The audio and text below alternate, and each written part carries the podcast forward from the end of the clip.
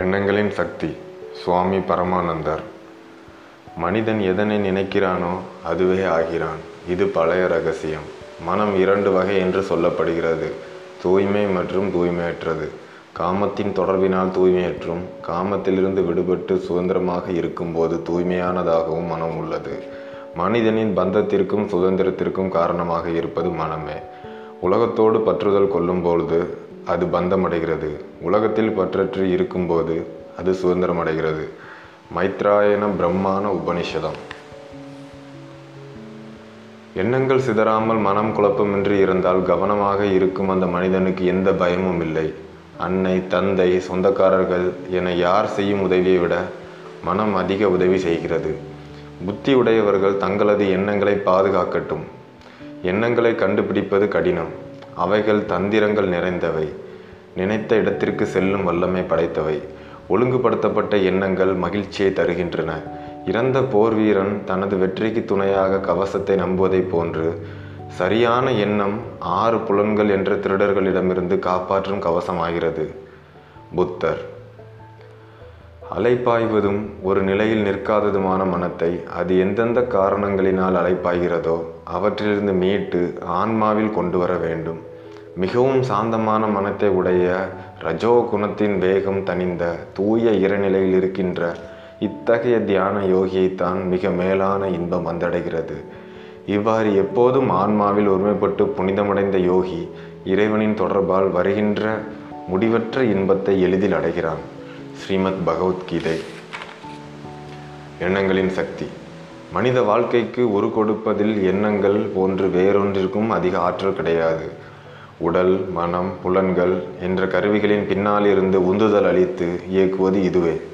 வெளிப்புற உலகின் சூழ்நிலைகள் உயிரினங்கள் மட்டும் என்றில்லாது மின்னலை போன்ற சக்தி வாய்ந்த இது மேலும் பல உலகங்களிலும் கோலாற்றி செய்கிறது. எல்லா உயிரினங்களிலும் இந்த ஆற்றல் உள்ளவே உள்ளது. இதன் வெளிப்புற வெளிப்பாடு ஒவ்வொருவரிடத்திலும் பலவிதமாக வெளிப்பட்டாலும் சமமாக எல்லோரிடத்திலும் இது உள்ளாற்றலாக அமைந்துள்ளது. மனத்தின் வழியாக வெளிப்படுத்துவதால் அதன் வளர்ச்சிக்கு தகுதிக்கு ஏற்ப இந்த ஆற்றல் வெளிப்படுகிறது. தெளிவான தெளிவற்ற மாசுபடிந்த கண்ணாடி மூலம் சூரியன் பார்க்கப்படுவதைப் போன்று சில மனங்களில் அதிக ஒளியுடனும் சிலரிடம் குறைவாகவும் இந்த எண்ணத்தின் ஆற்றல் வெளிப்படுகிறது. இந்த ஆற்றலை உபயோகப்படுத்துவதை உதறி தள்ளுவதை பொறுத்து மனிதனின் லட்சியம் அமைகிறது. எண்ணங்கள் கட்டுப்படுத்தப்பட்டு செலுத்தப்படும் போது அவை ஒருவனை மேலும் மேலும் உயர்த்துகின்றது. மாறாக கட்டுப்பாடில்லாமல் தவறாக செலுத்தினால் அவை அவனை வளர்ச்சியின்றி கீழே இழுத்து செல்கிறது. மனிதன் எதை நினைக்கிறானோ அதுவே ஆகிறான். உள்ளெண்ணங்களின் வெளிப்புற வெளிப்பாடே மனிதனின் வாழ்க்கையாக அமைகிறது. ஆக்கப்பூர்வமான இந்த சக்தி நாம் அறிந்தாலும் அறியாவிட்டாலும் விதையைப் போன்று தக்க தருணத்தில் நல்ல செயலையோ அல்லது கெட்ட செயலையோ பலனாக அளிக்கும். மனம் அற்பமான விஷயங்களை எண்ணிக்கொண்டிருந்தால் நமது இயல்பு அதை போன்று குறுகியதாக அமைவதை காணலாம். அதைப்போல் உயர்ந்த குறிக்கோளில் மனமானது நிலைநிறுத்தப்பட்டால் நமது இயல்பு உயர்த்தப்பட்டு சிறந்ததாக மாற்றமடைகிறது. எல்லா செயல்களும் எண்ணங்களை அடிப்படையாக கொண்டுள்ளன. முதலில் எண்ணுகிறோம் பின்பு செயல்புரிகிறோம். எனவே எண்ணங்களை கண்டுகொள்ளாமல் தவறுகள் கெட்ட செயல்களிலிருந்து ஒருவன் தன்னை மாற்றிக்கொள்ள முடியாது. புத்தியுடன் செயல்புரிவதற்கு முன்னால் எண்ணமானது ஒழுங்குபடுத்தப்பட வேண்டும். புத்தர் கூறுகிறார் மனத்தை அதன் செயலிலிருந்து பிரித்துவிட்டால் உடலின் செயல்களானது அழுகிய மரக்கட்டையை போன்றதாகி விடுகிறது. எனவே மனத்தை ஒழுங்குபடுத்தினால் உடலின் செயல்கள் தாமாகவே சரியான வழியில் அமையும் ஒரு சிலரே உணர்வுடன் சிந்திக்கின்றனர். ஒரு தூண்டுதல் வந்து இதயத்தில் ஒரு ஆசையை எழுப்புகிறது. உடனே எண்ணங்கள் அந்த நாள் அடித்து செல்லப்படுகின்றன. அவைகள் முழு மனத்தையும் ஆக்கிரமித்து விடுகின்றன. அப்போது மனிதன் அந்த ஆசை எண்ணங்களுக்கு தன்னை விற்றுவிட்டதை போல் தோன்றுகிறது. பகவத்கீதையில் நாம் பார்க்கிறோம் புலனின்ப பொருட்களை தொடர்ந்து நினைப்பதால் மனம் அதற்கு ஒரு மதிப்பை தானாகவே ஏற்படுத்தி அதில் பற்று கொள்கிறது இதற்கு தடையாக இருப்பவற்றில் அதனால் கோபம் ஏற்படுகிறது. கோபத்தினால் பகுத்தறிவை இழந்து அவன் தனது அழிவிற்கு வழிவகுக்கிறான். முதலில் அவனும் புலனின்ப பொருளும் இரண்டும் தனித்தனி பொருட்களாகவே உள்ளனர். ஆனால் பற்றுதலினாலும் பகுத்தறிவின்மையாலும் அதனுடைய தன்மை ஒன்றுபடுத்தி அதனால் விளையும் துன்பங்களை அனுபவிக்கிறான். அதே நேரத்தில் மனம் கட்டுப்பாடுடன் விவேகத்துடன் இருக்கும்போது இத்தகைய அபாயங்கள் தவிர்க்கப்படுகின்றன. உதாரணமாக யாராவது உங்களிடம் கடினமாக பேசிவிடுவதாக வைத்துக்கொள்வோம். அது உண்மையில் உங்களை பாதிக்கிறதா? இல்லை. நமது எண்ணத்தின் மூலம் அந்த கடின வார்த்தைக்கு நாம் தான் முக்கியத்துவம் கொடுக்கிறோம். நன்கு ஆராய்ந்து பார்த்தால் இது நமக்கு புரியும். நமது மனப்பாங்கினால் தான் நாம் பாதிக்கப்படுகிறோம். இதுவே நம்மை பலவீனம் அடையச் செய்து துன்பப்படுவதை அதிகரிக்கிறது. எனவே கட்டுப்பாடுடைய மனம் நல்ல எண்ணங்களின் பழக்கம் இல்லாமல் யாரும் வாழ்க்கையில் பாதுகாப்பாக பயணம் செய்ய முடியாது. சரியான சிந்தனையின்றி சாதாரண வாழ்க்கையின் கடமைகளை கூட நம்மால் சரிவர செய்ய இயலாது. சரியான சிந்தனை என்பது உள்ளுணர்வில் விழிப்பு பெறுதல் அமைதியான மனநிலையில் நிலைத்திருத்தல் மனத்தின் ஆற்றலை வளர்த்தல் ஆகியவை ஆகும். இவை நாம் சரியாக சிந்திக்க தேவையானவைகள். சாதாரண மனமும் சிந்திக்கிறது. ஆனால் எண்ணத்தின் லட்சியத்தை அடைவதற்கு முன்பாகவே சிந்தனையானது சிதறிவிடுகிறது. எனவே எண்ணம் தனது லட்சியத்தை அடைவதில்லை. லட்சியமானது சிறியதோ பெரியதோ என எப்படி இருப்பினும் சிந்தனை செய்யாத மனத்தினால் எதையும் அடைய முடியாது. நமது நிலை எப்படி இருந்தாலும் நாம் எதை செய்தாலும் நம்மை நம்பி சிலரோ பலரோ என எவ்வளவு மனிதர்கள் இருந்தாலும் நமக்கென்று சில கடமைகள் பொறுப்புகள் இருக்கின்றன. அப்பொறுப்புகளை திறம்பட செய்வதற்கு நாம் வாழ கற்றுக்கொள்ள வேண்டும். அதற்கு எண்ணங்களின் கட்டுப்பாடும் உள்முகமான மனமும் தேவை. மனத்தை நடுநிலைமையில் அமைதியாக சாந்தமாக ஆற்றலுடன் விளங்க வைப்பதே எல்லா சமயங்கள் மற்றும் தத்துவங்களின் குறிக்கோள். இதற்கு மன ஒருமைப்பாடு என்பது மிக அவசியம். ஆகவேதான் செயல்முறை வேதாந்தம் ஆழ்ந்த சிந்தனையை வலியுறுத்துகிறது. அறிவுபூர்வமாக சிந்தித்து நமது ஆற்றல்களை ஒன்று சேர்ப்பதற்கு நாம் கற்றுக்கொள்ள வேண்டும். நமது தேவைகளையும் குறைகளையும் அறிந்து கொள்ள வேண்டும். மனத்தின் தொந்தரவுகளையும் அது சிதறுவதின் காரணத்தையும் கண்டுபிடிக்க வேண்டும். இவைகளை புரிந்து கொள்ள உள்நோக்கிய பார்வை நமக்கு தேவை. அதாவது தியானம் செய்ய வேண்டும். உள்நோக்கிய பயணமே தியானம் என்பது. உலகியல் பொருட்களை தொடர்ந்து எண்ணிக்கொண்டிருக்கும் போதும் ஒரு வகை தியானமே அது. எண்ணங்கள் தொடர்ந்து அந்த பொருளை நினைப்பதால் அதுவும் தியானம் எனப்படுகிறது. ஆனால் அது நமது சக்தியை விரயம் செய்கிறது. அதே நேரத்தில் மனமானது உள்முகமாக திருப்பப்பட்டு வாழ்க்கையின் உயர்ந்த லட்சியங்களை நோக்கி செலுத்தப்படும் போது அது உண்மை தியானம் என்று அழைக்கப்படுகிறது அதன் மூலம் நாம் உயர்ந்த ஞானத்தையும் ஆனந்தத்தையும் பெறுகிறோம். தியானம் என்பது ஞானத்தின் திறவுகோல். எல்லா ஆற்றல்களின் ஆதி மூலம். உலகத்திலுள்ள பிரபஞ்ச அறிவை பெறுவதற்கு முயலும் விஞ்ஞானிகள் புதிய கண்டுபிடிப்பாளர்கள் போன்றவர்கள் கூட ஒரு விதமான தியானத்தை பெற்றிருக்க வேண்டும். மன ஒருமைப்பாடின்றி முழு இதயத்துடன் ஆராய்ச்சியில் மூழ்காமல் அவர்களால் எதுவும் கண்டுபிடிக்க முடியாது. அதுபோல ஆன்மீக உலகின் சூட்சுமமான உண்மைகளை உணர நமது ஆற்றல்களை எல்லாம் ஒன்று திரட்டி உள்முகமாக திருப்ப வேண்டும். அப்போதுதான் அதனை புரிந்து கொள்ள முடியும். ஒரு கொள்கையையோ கருத்தையோ தத்துவத்தையோ வெறுமனே நம்பினால் மட்டும் போதாது. விழிப்படைந்த மனம் வெறும் கேள்வி ஞானத்தில் திருப்தி அடைவதில்லை. ஆகவேதான் வேதாந்தம் கூறுகிறது சமயம் என்பது அனுபூதி. உண்மையை நமக்குள்ளே அனுபவபூர்வமாக உணர்தல் என்று. உண்மையை உணரக்கூடிய இந்த ஆற்றல் ஒரு சில பெரியோர்களிடம் மட்டும்தான் இருக்கிறது என்பதல்ல. ஒவ்வொரு உயிரின் பிறப்புரிமை அது. ஆற்றல்களை ஒருங்கிணைத்து உண்மையை உணரக்கூடிய சக்தி நாம் எல்லோருக்கும் இருக்கிறது. நமது உள்ளுணர்வை வெளிப்புறச் செய்து பொறுமையுடன் உறுதியான முடிவுடன் உண்மை விருப்பத்துடன் முயற்சி செய்தால் எந்த தடைகளும் வெற்றியின் வழியில் நிற்க இயலாது. தியானத்தின் மூலம் நாம் உள்ளுணர்வு சக்தியை பெறுகிறோம். முன்பு முடியாததாக கருதியதை இப்போது முடியும் என்று உரண உணர ஆரம்பிக்கிறோம். சிறந்த முனிவர்களால் எடுத்துரைக்கப்பட்ட உயர்ந்த உண்மைகளை அவர்களின் வழியிலேயே நாமும் வாழ்ந்தால் நம்மாலும் உணர முடியும். சுய கட்டுப்பாடு கீழ்த்தர எண்ணங்களை வெற்றி கொள்ளுதல் ஞானத்தை நேரடியாக பெறுதல் வெறும் தத்துவமும் கற்பனையும் அல்ல. அவைகளை நாம் அடைய முடியும். சிலர் அதிக ஆற்றலும் எளிதில் புரிந்து கொள்ளும் திறனும் சுய கட்டுப்பாடும் உடையவர்களாக இருப்பதை காண்கிறோம். எது அவர்களுக்கு இத்திறமைகளை கொடுக்கிறது? விழிப்புணர்வு கொண்டு அவர்களது மனமே இவைகளை பெற காரணமாக இருக்கிறது.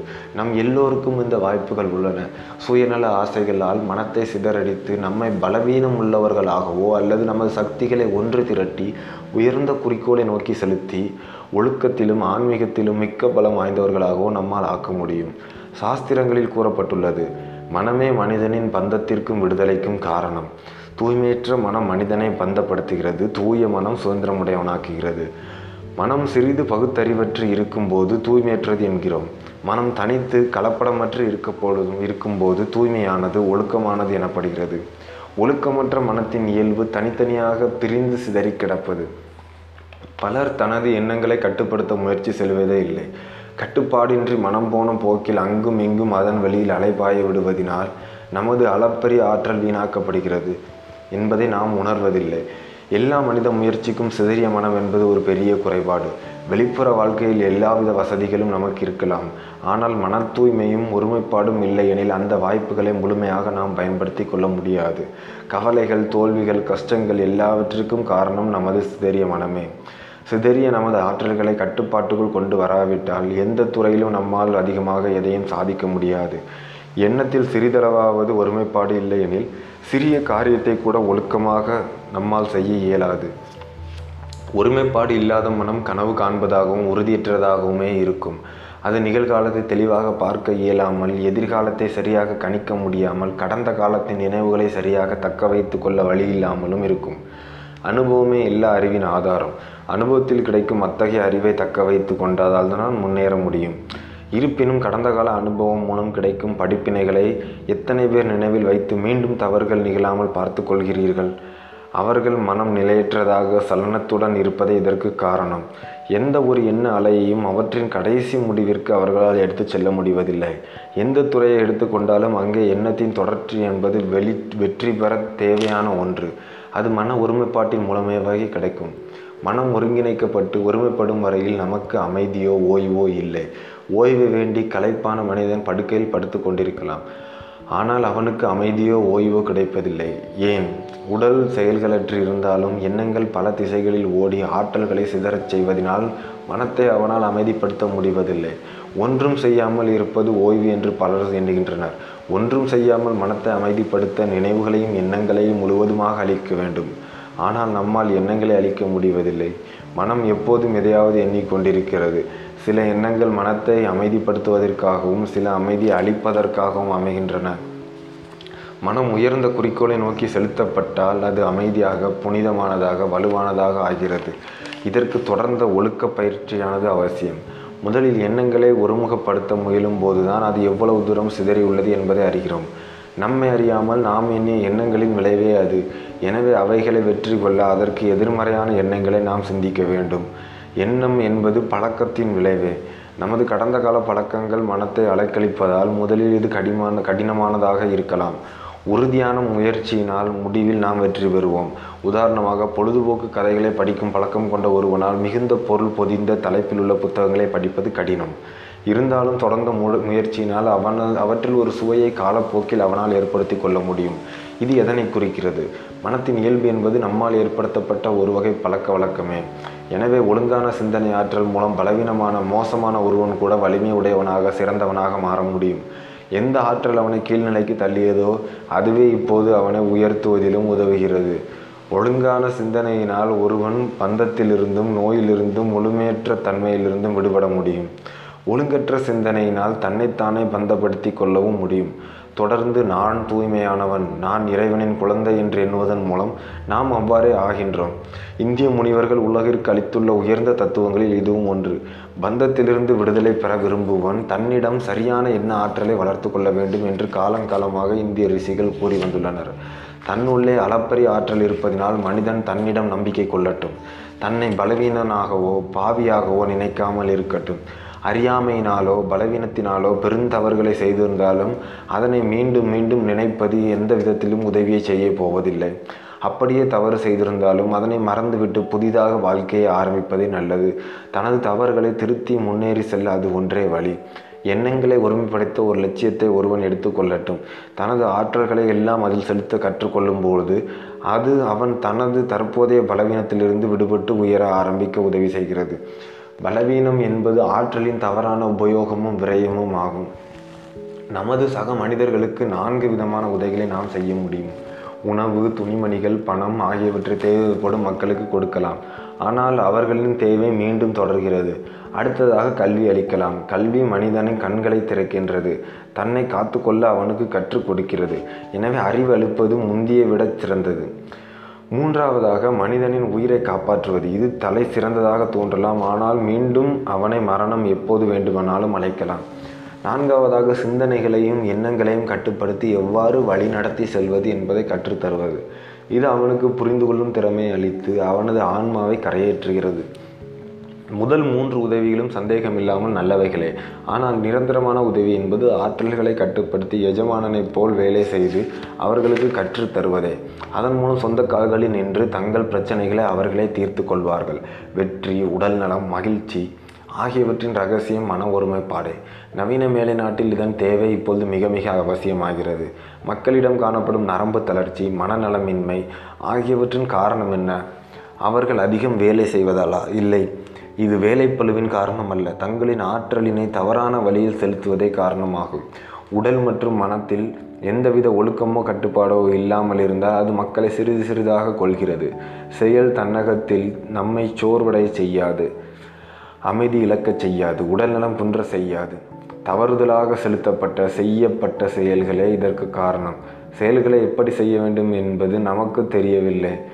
ஒழுங்குமுறையற்ற எண்ணங்களிலிருந்து நம்மை எப்படி பாதுகாத்து கொள்ள வேண்டும் என்பதும் தெரியவில்லை. வெறுமனே நமது செயல்களை குறைப்பது மனக்கட்டுப்பாட்டிற்கும் ஆற்றல்களின் ஒருமைப்பாட்டிற்கும் உபயோகப்படுவதில்லை. இது ஒரு நாளிலோ அல்லது தற்செயலாகவோ அடையப்படுவதில்லை. மற்ற யாராலும் இதனை நமக்கு அளிக்கவும் முடியாது. முறையான பயிற்சியின் மூலம் நம்மால் தான் இதனை அடைய முடியும். பகவத்கீதையில் அர்ஜுனன் கேட்கிறான் கிருஷ்ணா உன்னால் எடுத்துரைக்கப்பட்ட சமநிலை மனம் என்ற ஞானம் நிலைத்திருக்குமா?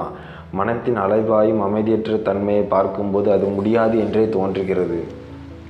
ஸ்ரீகிருஷ்ணன் கூறுகிறார் ஆம் உண்மைதான். மனம் அமைதியற்றது கட்டுப்படுத்துவது கடினம் என்பது. இருப்பினும் தொடர்ந்த பயிற்சி மற்றும் வைராக்கியத்தின் மூலம் அதனை அடைய முடியும். கட்டுப்பாடற்ற இயல்புடைய ஒருவனால் இதனை அடைவது இயலாது என்பது சந்தேகமில்லை. எனவே முறை முறையான தொடர்ந்த பயிற்சியை நாம் பழகியே ஆக வேண்டும். முதலில் அமைதியாக உட்காருவதற்கு கற்றுக்கொள்ள வேண்டும். புறச்செயல்களை நிறுத்தி உடலை அசைக்காமல் அமர கற்றுக்கொள்ளாமல் மன அமைதியை பெறுவது இயலாதது. தேவையற்ற அசைவுகளை நிறுத்தி தினமும் அசையாமல் அமைவது மனத்தின் படபடப்பு தன்மையை நீக்கி உடலுக்கு நல்லது செய்கிறது. இவ்வாறு அமைவதில் வெற்றி பெறும்போது மனமானது இயல்பாகவே அமைதி அடைகிறது. பின்பு நமது எண்ணங்களை குவிக்க ஒரு லட்சியத்தை எடுத்துக்கொள்ள வேண்டும். முதல் காரியமாக மனத்தில் கும்மாளமிட்டு கொண்டிருக்கும் பல தேவையற்ற எண்ணங்களை பயிற்சியின் மூலம் விளக்க வேண்டும். தொடர்ந்த பயிற்சியினால் எண்ணங்கள் சிறிது சிறிதாக குறைந்து மனம் பலமுடையதாகவும் உறுதியானதாகவும் தூய்மையாகவும் மாறுகிறது. தினசரி சிறிது நேர பயிற்சி கூட மனத்தை தெளிவாக்கி மன உறுதியை பலப்படுத்தி நமது கடமைகளை திறமையுடன் புத்தியுடன் செய்வதற்கு உதவுகிறது. நமது தினசரி வாழ்க்கையில் எண்ணத்தின் சக்தி மிக பெரியது. காலையில் நாம் எண்ணும் ஒரு எண்ணம் கூட நாள் முழுவதும் நம்மை பேரொளியுடன் மகிழ்ச்சியாகவோ அல்லது இருண்ட மனத்துடனோ சோர்வையுடனோ இருத்து வைக்க முடியும். இந்த எண்ணம் என்ற ஆதி சக்தியிலிருந்தே பலமோ பலவீனமோ தோன்றுகிறது. ஒவ்வொரு மனிதரும் தனது உலகத்தை தானே உருவாக்கி கொள்கிறான். அது அவனுடைய எண்ணங்களின் பிரதிபலிப்பாகவே இருக்கிறது. நமது மனப்பாங்கே நாம் எண்ணும் சந்திக்கும் மனிதர்களிடமும் அன்பையோ வெறுப்பையோ உண்டு பண்ணுகிறது. நம்மால் வெளிப்படுத்தப்படும் ஒவ்வொரு அன்பும் எண்ணமும் அதே அன்பு எண்ணத்தை மற்றவர்களிடம் உண்டு பண்ணும். நமது சிறு சிறு எண்ணங்கள் நம்மை பிரபஞ்சத்தின் பெரும் எண்ண அலைகளுடன் ஒன்றிணைக்கின்றன. நமது எண்ணங்களை பொறுத்தே நாம் பலன்களை பெறுகிறோம். எண்ணமே செயலின் உண்மையான மதிப்பை நிர்ணயிக்கிறது. ஸ்ரீ ராமகிருஷ்ணன் இதை ஒரு உதாரணத்தின் மூலம் அழகாக விளக்குகிறார். ஒரு நாள் இரண்டு நண்பர்கள் பொழுதுபோக்காக நடந்து சென்று கொண்டிருந்தார்கள். அப்போது வழியிலே ஒரு சமய சொற்பொழிவு நடந்து கொண்டிருந்தது. ஒருவன் வா சிறிது நேரம் அமர்ந்து புனிதமான வார்த்தைகளை கேட்டுவிட்டு போகலாம் என்றான்.